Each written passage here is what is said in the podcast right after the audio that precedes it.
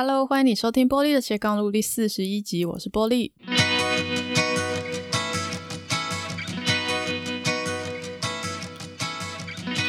首先呢，我想要先跟大家道歉，因为上一集的节目呢，我录完之后才发现我选错了麦克风。所以呢，从头到尾我都是用笔电的内建的麦克风在录音，结果我还对着我的麦克风讲得非常非常的高兴，殊不知录完之后才发现，诶，这音质怎么差这么多？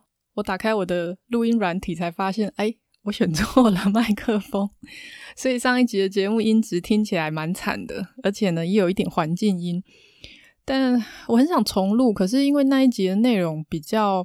比较心理层次一点，所以重录的话，我会觉得再也录不出那种当下的情绪的感觉了，所以我最后没有重录。那 真的是很对不起大家，我之后会注意。我非常确定这一集的麦克风我选的是对的。好，最近因为疫情的关系，每天的新闻都在讲，呃，有多少人生病，有多少人死亡，那还有各种的疫情的足迹等等。那当你看到那个疫情的足迹离你住的地方很近的时候，情绪上可能就会受到影响，就觉得哎，怎么办？好像离我越来越近了。那或者是说，你看到一些呃朋友的朋友哦，他开始竟然就就呃发现不舒服，到他离开，我、哦、才不到一天的时间，那个时候你就会觉得说，哎，好像死亡这件事情离我们是很近的哦。所以很多人，包含我自己哦，包含我的妹妹。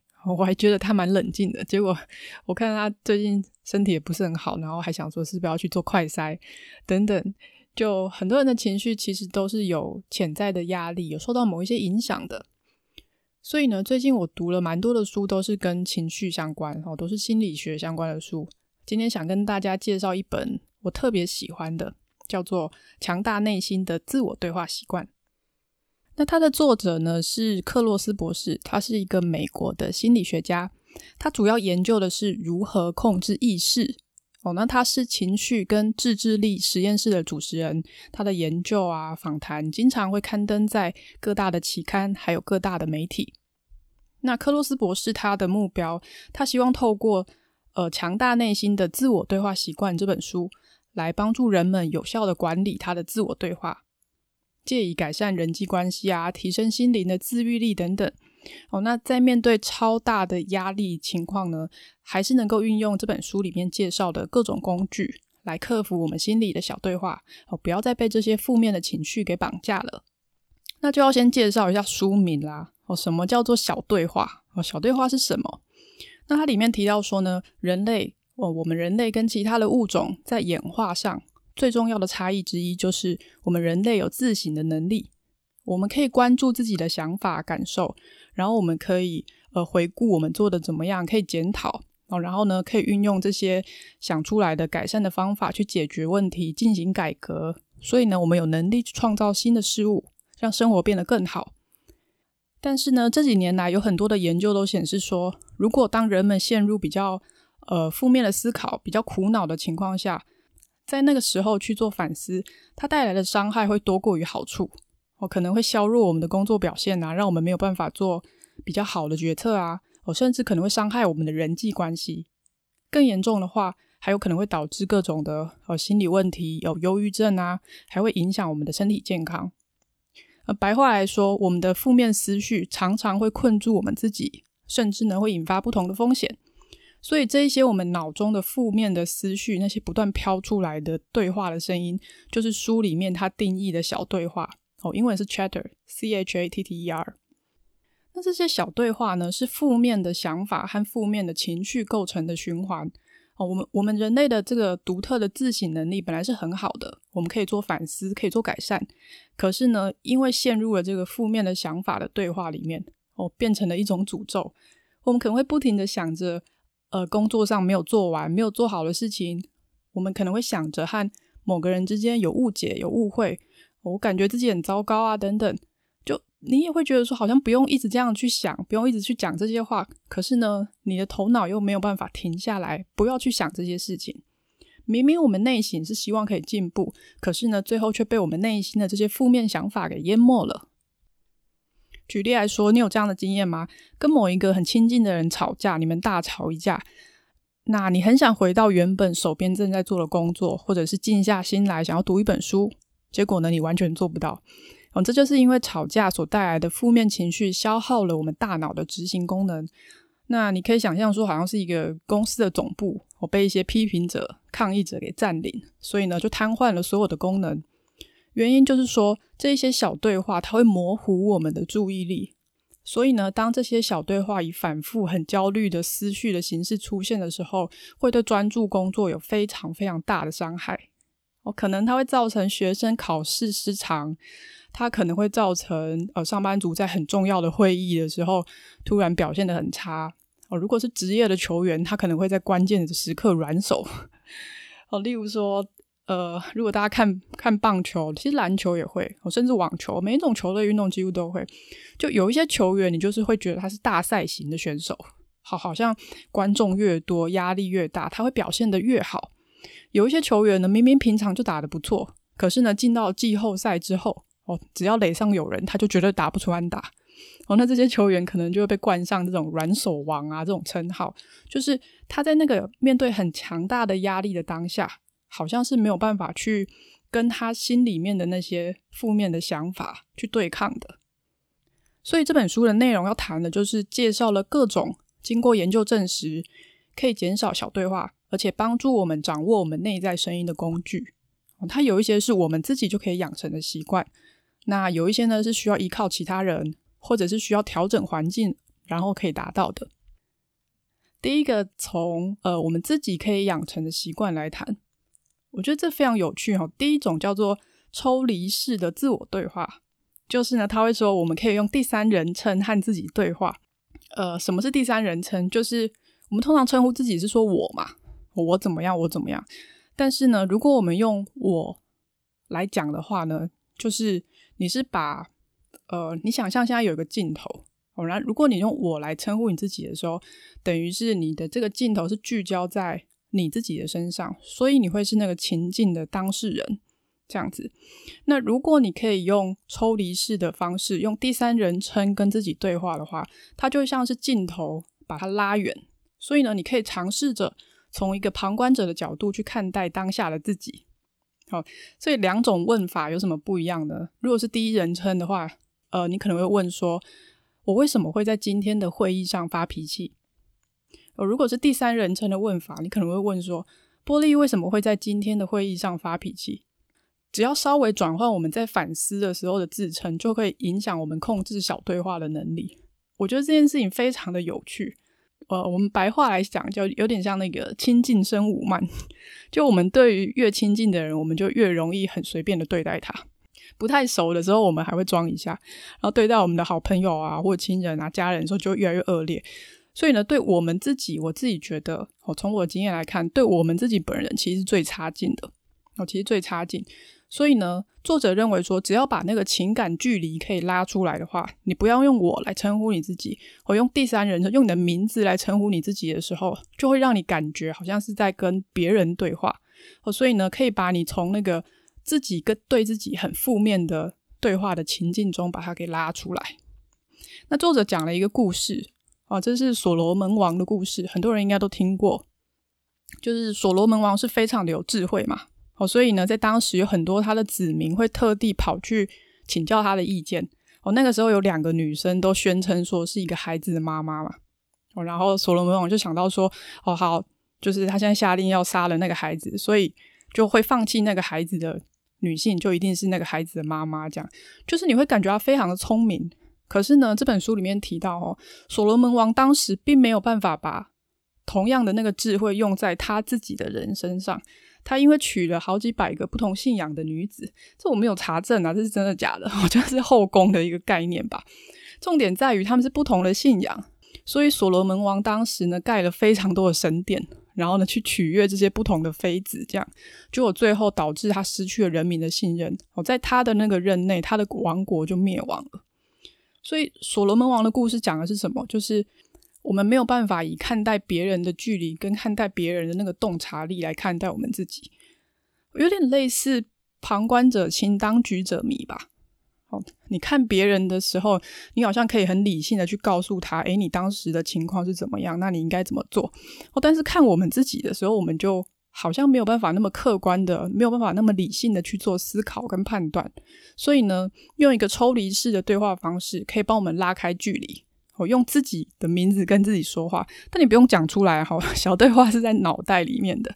所以呢，你在你的心里面用自己的名字跟自己说话，它可以创造一种情感的距离，哦，让你觉得自己在跟别人说话，然后呢，让你把镜头拉远，用一个比较客观、比较整体的视野在看待你自己。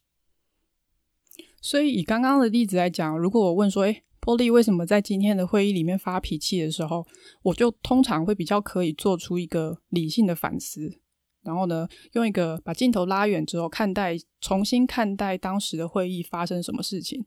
哦，如果我没有把这个镜头拉远，我只把镜头聚焦在当下的那个我自己的时候，我很有可能就会做出一个啊。因为我就是一个没耐心的人，我就是脾气很差，我或者是啊那个人每次都讲，难怪我会发脾气，就没有办法做出一个比较全面而理性的判断。好，那第二个做法也很有趣，就是刚刚我们不是说用第三人称跟自己对话吗？用自己的名字跟自己对话。第二种做法是要用第二人称跟自己对话，就是，但他比较不是在讲话上，我觉得他在写作上比较适合。就是你明明是写自己的事情，可是呢，你用第二人称的你来取代第一人称的我。哦，你其实你只要写我怎样我怎样就好了，可是你却写你怎样你怎样。这个主要的原因是因为，呃，如果可以把我个人的经验把它常态化的话，它会带来一个很强大的心理安慰，会让我们觉得说，诶，我自己不是那么孤单，因为这个状况其实所有人都会经历到。哦，就是称为常态化。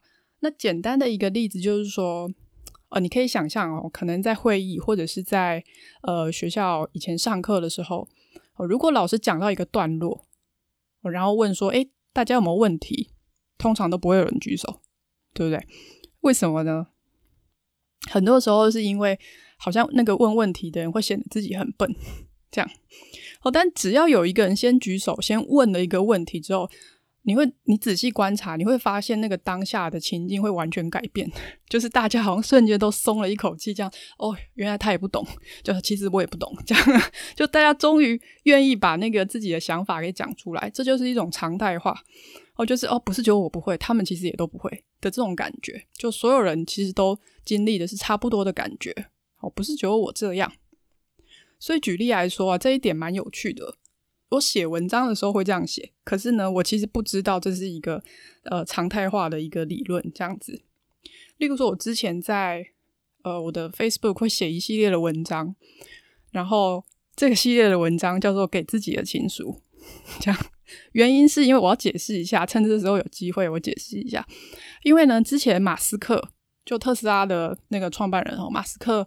有人问他说：“诶，如果你可以给创业的人一个鼓励的话，你会说什么？”这样，然后马斯克回答说：“如果创业的人还需要鼓励的话，那他就不要创业了。”这样，然后我心里想说：“哦，所以我们是不可以就是讨拍的是吗？我们不可以叫别人来鼓励我们，那我就自己鼓励我自己好了。”所以我就写了一系列的文章，叫做《给自己的情书》。然后呢，里面基本上最后的段落或者是整个段落，我都是用第二人称来写的。我找我找了一篇的几句来，例如说，我曾经写过说，呃，你已经足够努力了，谢谢你，无论多么困难，都始终相信自己可以的那份勇气。就从头到尾，我都是用你来写，这样。其实我不知道为什么我要这样写，就是我当时是真的不知道，我就觉得很想要用第二人称来写。那结果呢？有一次我去吃喜酒的时候，就是遇到了一个很久没见的朋友，那他是一个。呃，有机的农夫哦，所以经营的就是很辛苦这样。那他说：“诶，你最近怎么没有在写那个给自己的情书的贴文？” 然后我说：“干嘛？你想看吗？”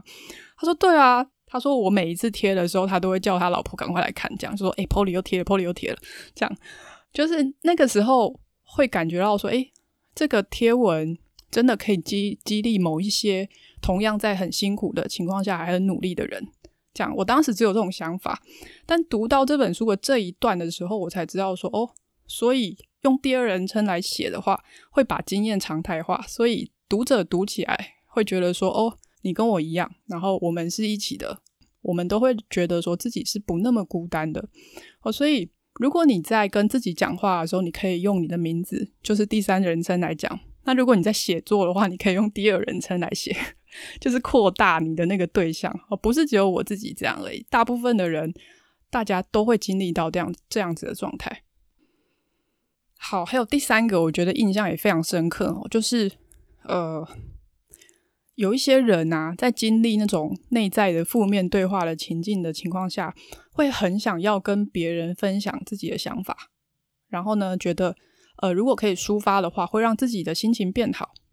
好，那弗洛伊德也认为说，呃，我们人类的强烈的情绪是需要被释放的。我就好像说，你现在烧开水，那水滚了嘛。然后呢，蒸汽就会需要找一个出口哦，所以呢，你的那个它就需要从壶盖上面跑出来，这样就是一个释放的概念。可是呢，这一本书认为哦，单纯的宣泄内在对话哦，或者是你去跟人家谈论自己的负面的经验，其实不会帮助我们复原哦。为什么呢？作者提出哦，因为人类有两个基本的需求：情感需求跟认知的需求。那当我们陷入一个负面的对话情境里面的时候，第一个会需要满足的，通常都是情感的需求。所以呢，我们会想要寻求别人的支持啊，别人听你讲话，展现同理心的时候，那我们就会觉得啊，我被安慰了，我获得了满足。可是呢，这只是一部分，因为我们还有认知的需求必须要被满足。好，那认知的需求是什么？就是说，呃，当我们的脑中出现小对话的时候，通常会代表。就是有问题嘛，对不对？发生了一个问题需要被被解决，所以我才会开始有这些负面的想法出现。可是呢，在我们自己被这些负面的想法困住的情况下，你自己很难走出来，所以你会需要其他人来帮忙厘清这些问题，那找出一些新的行动方案哦，那才能解决根本的问题嘛。可是呢，这个不是单单靠支持或者关怀就能解决的。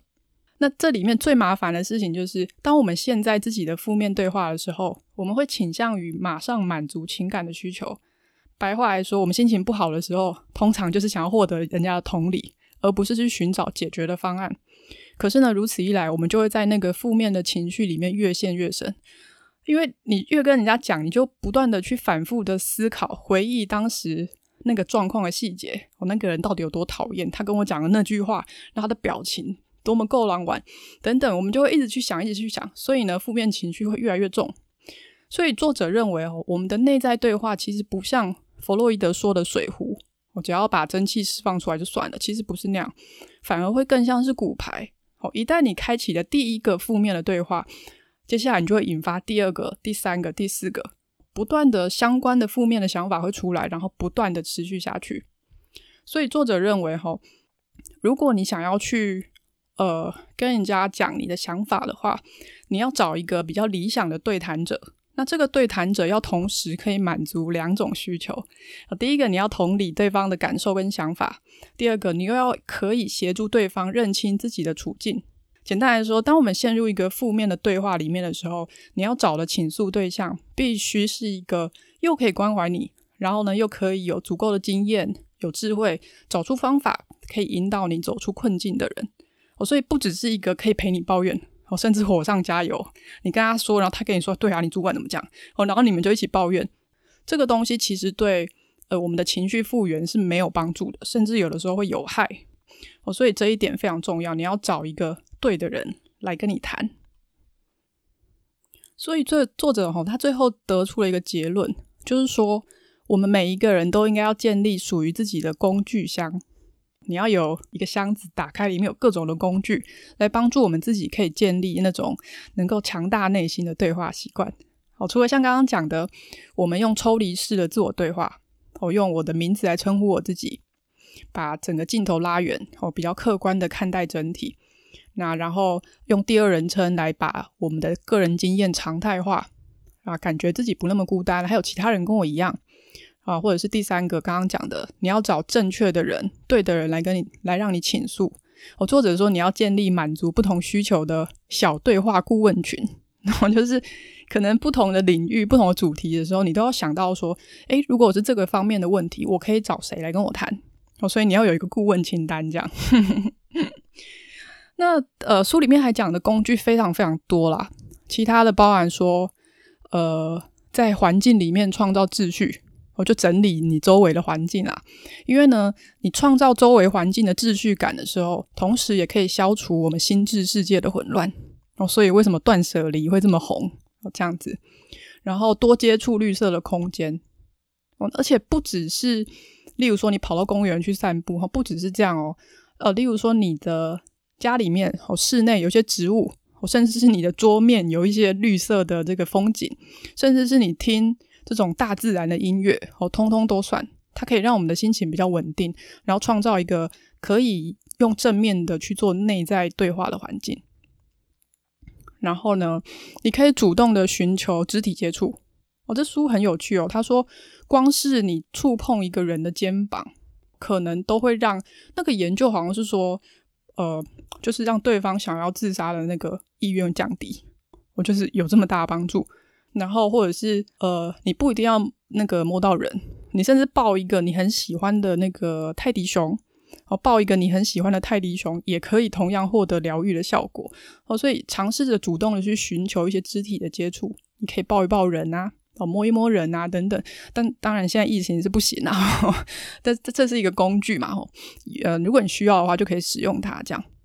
然后作者还有提到说，可以呃使用社群媒体获取支持。哦，这个也是将经验常态化的一种，就是你把你的一些想法给写出来，但是当然不是抱怨吼，就你遇到了这个情境。我当时诶觉得是蛮辛苦的，等等，然后通常就会有很多人来留言，我说 加油，或者是啊我有遇过这种事等等，这就是把经验常态化。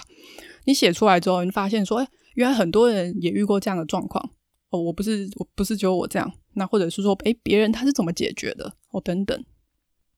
诶这集节目怎么会变得这么长？我是不是太喜欢这本书，所以讲的太多了？这样，最后最后真的是最后一部分哦。这本书给我一个非常非常大的启发，就是关于我在扮演聆听者的时候，我需要注意的几个部分。我刚刚其实是从第一人称嘛，我就是说，如果我们想要去建立一些呃正面的自我对话习惯的时候，我可以怎么做？我所以刚刚提出了非常多的工具，这样子。那最后这个部分呢，就是诶，当别人来找我，然后呢，愿意跟我倾诉的时候，我在聆听对方讲话的时候，我要注意什么地方？那为什么这个地方读起来很有感？可能因为年纪大了之后，就自然有很多朋友，比较年轻的朋友会来找我，就是讲一些话这样子，可能他们的困难啊等等。哦，所以在这个地方，我算是有一些经验。那所以这个作者提出来的时候，我会觉得蛮有启发性的。我包含说刚刚有讲到，呃，要同时处理情感需求跟认知需求，哦、就是你要让一个很难过的人他感觉被认同，然后呢，你才能提供呃可以改变他观点的建议。这一点我其实一直都很注意，但我知道其中是非常困难的。哦，例如说我们会很容易错过对方开始需要理性协助的那个时机。我就一开始你一定是听他讲嘛。然后讲讲讲之后，诶，其实他开始冷静下来了。哦，但是我可能会没发现，就是我可能会觉得说，嗯，对方他应该就会自己找到解决方法了。可是呢，他其实已经期待你可以告诉他一些方案。这样，那个时机如果错过的话，可能你们就没有办法达到一个好的沟通。那或者反过来说，他的情绪一直很激动，所以听不进去你跟他讲的任何的理性的话。哦，他会比较不愿意调整自己的认知。所以呢，在引导一个比较沮丧、在一个比较低落状况的人的时候，哦，作者说，常常就像走钢索一样，你要非常的小心翼翼。我看到这句话，我真的觉得太有同感了，因为真的很困难。我 就是你要非常小心，才能够成功的引导他们从呃处理自己的情感需求，转向去愿意面对要怎么处理比较实际的认知需求。我就怎么处理那个根本的问题。哦，这个是非常非常需要耐心跟经验的，我觉得。好，那还有一种情境也很难处理，就是你知道对方需要帮忙，可是呢，他其实没发现自己有问题，哦，或者是他想要靠自己去解决问题。哦，如果他自己没有感觉需要，可是呢，你却跑去提供他建议的话，会有风险。有两种，第一个是可能会减低对方的自我效能，哦，就是对方开始觉得说，好像我是不是很废啊？才会需要你这样来帮忙我，我那么糟吗？然后就 开始觉得自己很糟糕，自我效能降低。那或者更不好的情况就是对方会有负面的反应，你以为你是谁啊？我还要需要你跟我讲啊？这样 就明明好心，可是被对方骂这样。那作者有提出解决方案哦。第一个，你提供一种隐形的支持，就对方没有讲，可是呢，你尝试着主动去满足他的需要，你帮他把一些其他的事情处理好，默默的把它做完，或者是呢，你可以有技巧的去提供你的建议。那例如说，你可以讲一个说，诶，我有一个朋友啊，他曾经发生过什么事，讲一个别人的故事，他其实是讲给他听的，这样。然后或者是在有第三人在场的时候，哦，问这个第三人一个问题，假装这是你自己的问题，然后问他，然后让这个第三人讲出来之后呢，让这个对方来听，这样就是你需要迂回的尝试着去提供对方一个隐形的支持，我觉得蛮好笑的。但是真的蛮蛮不容易，就很多时候，如果你真的很想呃关心对方，但是对方不一定有感觉自己需要的时候，隐形支持这个做法真的是真的是蛮需要技巧的，嗯。然后第二种解决方案是善意尊重对方的肢体接触，我就刚刚讲过了，肢体接触其实是人类可以获得疗愈，然后呢可以创造一个正面的。自我对话习惯的一个非常好的工具，所以如果对方呃可能只知道自己情绪不那么好，但不知道自己有问题的时候，我想给他一个拥抱，我觉得这是一个很棒的一个支持，这样子。好，很久没有录这么长了，这本书对我来说有非常高的共鸣，因为我发现说原本呃我的习惯有很多原来都是有背后的科学研究的支持。而且呢，它又提供了更多我原本不知道的工具，所以无论是对我自己建立一个自我对话的正面的习惯，或者是我在陪伴、回应这些来找我分享、找我咨询的朋友，我会觉得心里都是更踏实的。我觉得我是真的走在一个可以帮助别人的路上。之前几集曾经跟大家介绍过另外一本书，叫《其实你很好》。同样呢，也是用心理学的角度来引导读者走出那个焦虑的思维。那它其实很多概念跟这本《强大内心的自我对话习惯》很像哦，只是说其实你很好的视角是比较宏观的。它用一个比较高的整体的角度，让我们了解说呃焦虑的成因啊，跟它的解决步骤。那这本《强大内心的自我对话习惯》这本写的比较微观。他是从我们每个人的生活出发，那举出了很多研究来辅助作者提出的论点，而且这些研究都有改写成有情节的故事哦，所以读起来很生动，蛮容易读。那又提供了很多可以立刻拿来实践的工具，我觉得这两本都是非常非常值得读的好书啊！哦，在这种因为疫情影响，大家情绪又比较不稳定的情况下，我觉得读一些这种可以让我们更了解我们自己的书。会对我们自己的生活、对我们的人际关系、对我们的工作表现都会很有帮助。谢谢你收听今天的节目，欢迎你在 Facebook 或 IG 搜寻“玻璃的斜杠路”，留言和我分享你的心得，或者是把这期节目分享给你身边需要的朋友。那我们就下次见喽，拜拜。